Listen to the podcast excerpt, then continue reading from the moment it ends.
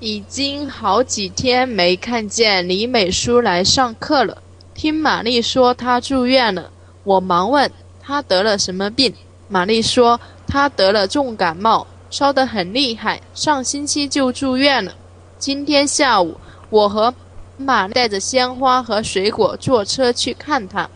一走进病房，就看见李美淑正躺着看书呢。病房里很干净，也很安静。桌子上摆着一个花瓶，花瓶里插着一束鲜花，花瓶旁边放着一本汉语词典。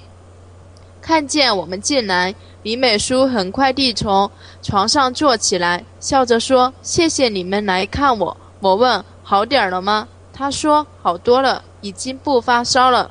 吃东西怎么样？”还好，不过我不太习惯这儿的饭菜，油太多。我说：“你真用功，并且还这么努力的学习。”他问我们：“今天学到四十七课了吧？”四十七课已经学完了，该学四十八课了。他说：“我真想今天就出院，可是大夫说最少还要休息一个星期，真急人。不用着急，还是要听大夫的话，好了再出院。”李美淑说：“林老师昨天下午也来看我了。”还给还带来了给我做的饭，林老师还说我出院后给我补课。